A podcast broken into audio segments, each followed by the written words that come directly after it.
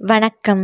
சிவகாமியின் சபதம் முதல் பாகம் பரஞ்சோதி யாத்திரை பதினாறாம் அத்தியாயம் தடைப்பட்ட திருமணம்.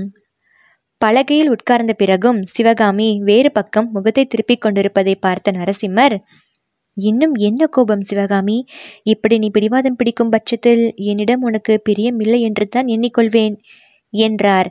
சிவகாமி உடனே திரும்பி நரசிம்மரின் முகத்தை ஏறிட்டு பார்த்து உங்களுக்கு மட்டும் என்னிடம் பிரியம் இருக்கிறதா? இருந்தால் இந்த மூன்று நாளாக என்னுடைய ஞாபகம் இல்லாமல் போனதேன்? என்று கேட்டாள். இந்த மூன்று தினங்களாக நானும் உன்னை பார்க்க வரவேண்டும் என்று துடித்து கொண்டுதான் இருந்தேன். ஆனால் முக்கியமான ராஜாங்க வேலைகள் குறுக்கிட்டன. அன்றைக்கு உன்னுடைய அரங்கேற்றத்தை நடுவில் முடிக்கும்படி நேர்ந்தது ஏன் என்று உனக்கு தெரியாதா?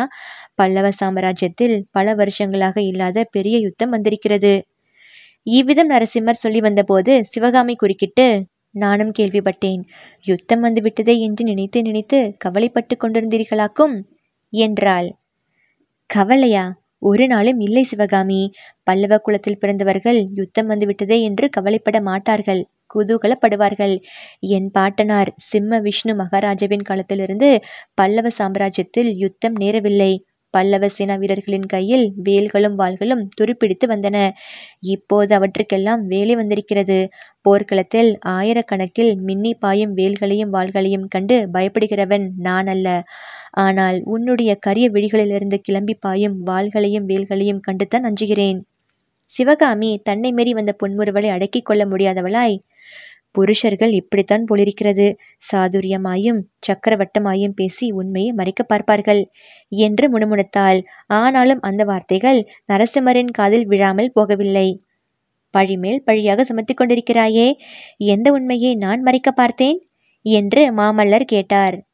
பின்னே நீங்கள் யுத்தத்துக்கு பயப்படுகிறவர் என்று நான் சொன்னேனா? நீங்கள் வீராதி வீரர் சிம்ம விஷ்ணு மகாராஜாவின் பேரர் மகேந்திர சக்கரவர்த்தியின் குமாரர் என்பதெல்லாம் எனக்கு தெரியாதா? இந்த யுத்தம் வந்ததனால் திருமணம் தடைப்பட்டு விட்டதே. அதை பற்றி கவலைப்படுகிறீர்களாக்கும் என்று தானே சொன்னேன். இவ்விதம் சிவகாமி கூறியபோது அவளுடைய முகத்தில் நாணத்துடன் கோபம் போராடியது. நரசிம்மர் வியப்புடன் சிவகாமி என்ன சொல்லுகிறாய்? திருமணம் தடைப்பட்டு விட்டதா? யாருடைய திருமணம்? என்று கேட்டார். ஓஹோ உங்களுக்கு தெரியவே தெரியாது போலிருக்கிறது. நான் சொல்லட்டுமா? காஞ்சி மாநகரத்தில் மகாராஜாதி ராஜா திரிபுவன சக்கரவர்த்தி மகேந்திரவர்ம பல்லவர் இருக்கிறாரோ இல்லையோ? அந்த சக்கரவர்த்திக்கு தேசமெல்லாம் புகழ்பெற்ற மாமல்லர் என்னும் திருக்குமாரர் ஒருவர் உண்டு. அந்த குமார சக்கரவர்த்திக்கு திருமணம் பேசி வருவதற்காக மதுரைக்கும் வஞ்சிக்கும் இன்னும் வடதேசத்துக்கும் தூதர்களை அனுப்ப ஏற்பாடாகி இருந்ததாம். அப்பேற்பட்ட சமயத்தில் யாரோ ஒரு பொல்லாத அரசன் பல்லவ ராஜ்யத்துக்கள் படையெடுத்து வரவே கல்யாணத்தை தள்ளி போட வேண்டியதாகி விட்டது. இதெல்லாம் தங்களுக்கு தெரியாதல்லவா? என்றாள் சிவகாமி. நரசிம்மர் கலகலவென்று சிரித்துவிட்டு இதற்குத்தானா இவ்வளவு பாடுபடுத்தினாய்? நான் பயந்து போய்விட்டேன். உனக்குத்தான் ஒருவேளை ஆயனர் திருமணம் நிச்சயம் செய்து விட்டாரோ என்று. அப்படி ஒன்றும் இல்லையே என்றார். சிவகாமி கண்களில் கபட குறும்பு தோன்ற அவரை பார்த்து ஏன் இல்லை? என் தந்தை கூட அடிக்கடி என் கல்யாணத்தை பற்றி பேசிக்கொண்டுதான் இருக்கிறார். அவரிடம் சிற்ப வேலை கற்றுக்கொள்ளும் கெட்டிக்கார சீரப்பிள்ளை ஒருவனை பார்த்து என்னை மனம் செய்து கொடுக்க போகிறாராம் என்றாள். ரொம்ப சந்தோஷம். உன் தந்தை நிஜமாக அப்படி சொன்னாரா? அவரை உடனே பார்த்து என்னுடைய நன்றியை அவருக்கு தெரிவித்துக் கொள்ள வேண்டும் என்று நரசிம்மர் கூறிய மறுமொழி சிவகாமியை திடுக்கிடச் செய்தது. அவள் தொடர்ந்து கலக்கமுற்ற குரலில் ஆனால் நான் அதற்கு சம்மதிக்கவில்லை. எனக்கு கல்யாணமே வேண்டாம். நான் புத்த பிக்ஷுனியாக போகிறேன் என்று அப்பாவிடம் சொல்லிவிட்டேன். என்றாள். என்ன? நீயா புத்த பிக்ஷுனியாக போகிறாய்? ஆயனர் மகளா இப்படி பேசுகிறது? சிவபெருமானும் திருமாலும் உனக்கு என்ன திங்கை செய்தார்கள்? சிவகாமி நம் திருநாவுக்கரசர் பெருமானின் தேனினும் இனிய சைவ திருப்பாடல்களை நீ கேட்டிருக்கிறாயே? குனித்த புருவமும் கொவ்வை செவ்வாயும் என்ற தெய்வீக பாடலுக்கு அபிநயம் கூட பிடித்தாயே? அப்படியிருந்தும் புத்த பிக்ஷுனியாக வேண்டுமென்ற எண்ணம் உன் மனத்தில் எப்படி உதித்தது?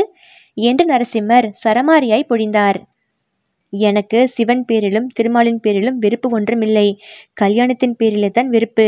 புத்த பிக்ஷுனியாகி நான் தேச யாத்திரை செய்யப்போகிறேன் என்று சிவகாமி தலை குனிந்த வண்ணம் கூறினாள். சிவகாமி அந்த மாதிரி எண்ணமே உனக்கு தோன்றியிருக்க கூடாது. மகா மேதாவியான உன் தந்தையின் பேச்சை நீ தட்டலாமா?